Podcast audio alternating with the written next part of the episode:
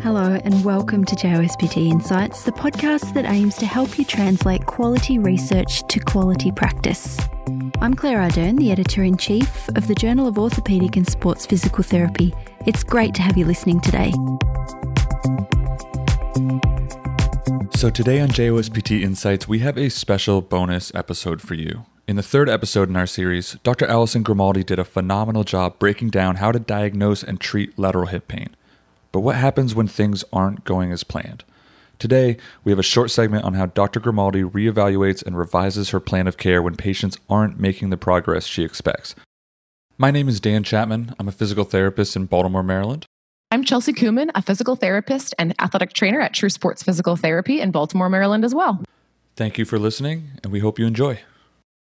So Dr. Grimaldi, let's say your patient is not progressing as you anticipated. What do you do to reevaluate your plan of care and make sure that you get them back on track? First thing, well, you need to revisit your diagnosis. So one, do you have your diagnosis correct? So it might be an incorrect diagnosis or an incomplete diagnosis. Often we see concurrent presentations of lumbar spine and tendon, or hip joint conditions and the tendon, or all of those things, all of those three together.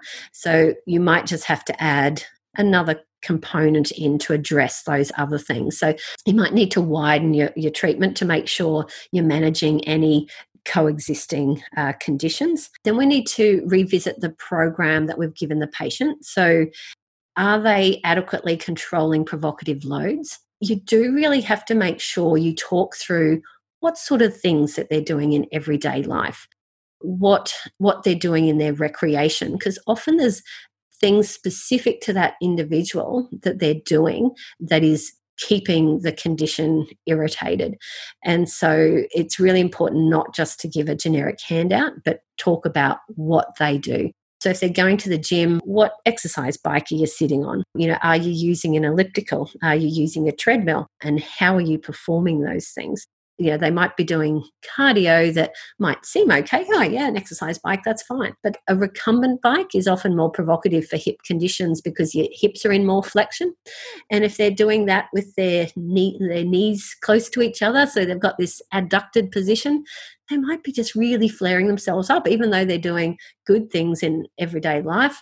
You know, elliptical is often better tolerated than a treadmill. But if they're doing an elliptical and they're doing that sort of technique where they're swaying their hips side to side, well, that's not going to be great.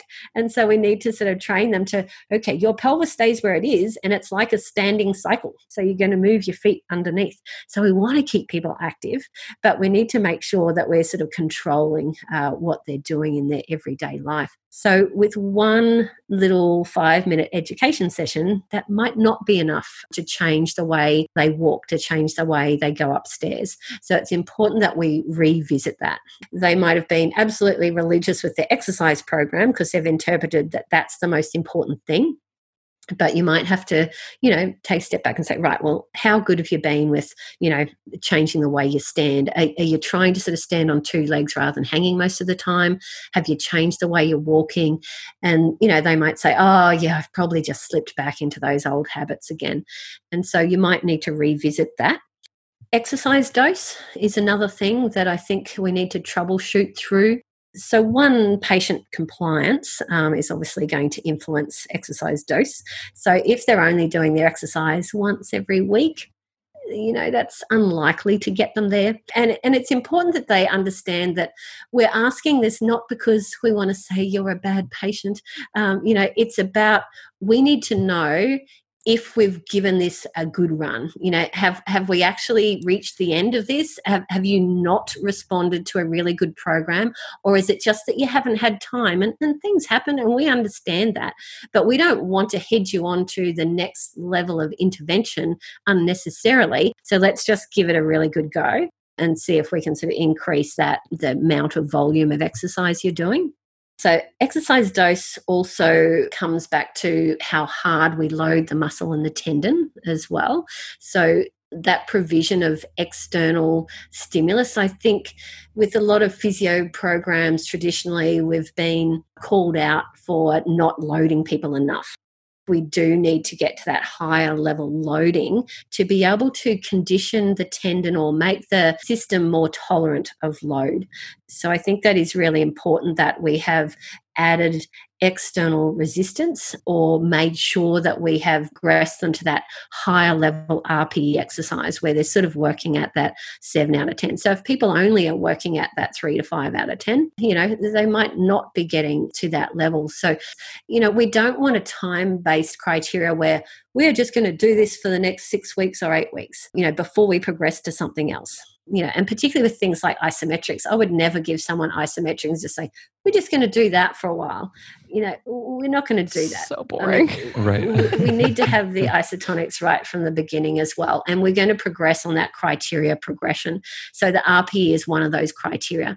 So that's our exercise dose. Then other things that might influence your progress are other comorbid factors. So we've already talked about coexisting back pain and joint pain, but things like, you know, diabetes, systemic inflammatory conditions, obesity, psychological factors, all these things can influence your outcome. So psychological factors around, you know, anxiety and depression, of course, but fear, self-efficacy, expectations all have a big impact on your outcomes as well. So having some conversations around those things, you know, might be important. So, and then other interventions. So what have they tried previously? Particularly multiple cortisone injections, I think does change our ability to have that same effect. Now, we don't have enough research. There's no research on that with gluteal tendinopathy at the moment. There's evidence for tennis elbow that we know that having a cortisone injection, even if you then do a good exercise program, will delay your outcome and reduce your outcomes. So for my referrers, I tell them, please don't give patients a cortisone injection before you send them to me, because the docs think they're doing you a favour, and then so it's like, right, well, we'll reduce the pain so then you can do your exercise program. For me, I'd prefer not to have that cortisone injection. I find people progress more quickly, you know, in that, you know, short to medium term actually. Like they'll get a short-term effect in that first few weeks. They'll certainly feel better with the cortisone, but the effect of the cortisone on the tendon might impact on our outcomes just in the way it works, because it actually down-regulates our tenocytes. So if we're trying to have an effect by stimulating tenocytes, then it might sort of have an effect on our ability even to create that sort of mechanical load effect on our tendons. I'm not sure. We don't have evidence for that with gluteal tendinopathy, but from what I've noticed clinically is if they haven't had cortisone, I get there much faster. The more cortisone injections they have, the slower they are, and my expectations for the level of their recovery start to sort of come down a little bit. So I would actually prefer to put someone on a single stick or a crutch for a short period of time to reduce the load, to quickly reduce the load on the tendon, reduce their pain, rather than send them for a cortisone injection. And we rarely have to do that, but a couple of people I have put on a crutch, a single crutch for a week, maybe 2 weeks, and that significantly reduces their pain during ambulation. So they can still be functional, but it reduces their pain while we get all the other things working. So the load management and the exercise therapy. And then, you know, usually within that couple of weeks, their pain's calmed down enough that they can throw the aid, and then we can just progress on with the program. So they're the main troubleshooting things to try to sort of optimize that program. So, but going through it with the patient is useful because they can then see that, you know, you're taking a very considered approach to this program. Okay, so you have given us so many great things to consider when our patients just aren't progressing the way we're expecting. So if I could just really quick recap, it seems like almost like a nice discussion is the best way to accomplish a lot of these. So you can address more specific details about their activities. You could even watch them. You can get a video of how they're doing them. Addressing their compliance, addressing their dosage. Are they getting that 7 out of 10? Are they sore for 3 days? Is it too little? Is it too much? Comorbidities, fear, anxiety, addressing those things. And then maybe some additional education regarding timeline if they've had a cortisone injection that may delay recovery. And then, of course, just making sure that the diagnosis is correct. And you can listen back to the first episode for more details on this. Dr. Grimaldi, thank you so much for taking the time to share your incredible knowledge and your incredible passion for treating lateral hip pain. No problem. It's been really great. And for more information, please make sure you check out DrAlisonGrimaldi.com. And if you're looking to connect with other professionals passionate about high-quality care for hip pain, go to hippainhelp.com, where you can network with other like-minded professionals and be a part of a provider database for patients who need specialized help in managing hip pain. As noted in our third episode, there is particular need for more providers in the United States, so make sure you check it out. Thank you, as always, for listening to JOSPT. Thanks for listening to this episode of JOSPT Insights.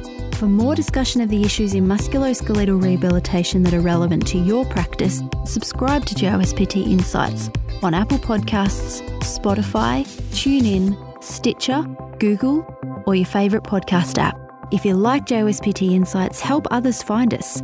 Tell your friends and colleagues and rate and review us. To keep up to date with all the latest JOSPT content, be sure to follow us on Twitter, we're @JOSPT, and Facebook, we're JOSPT Official. Talk with you next time.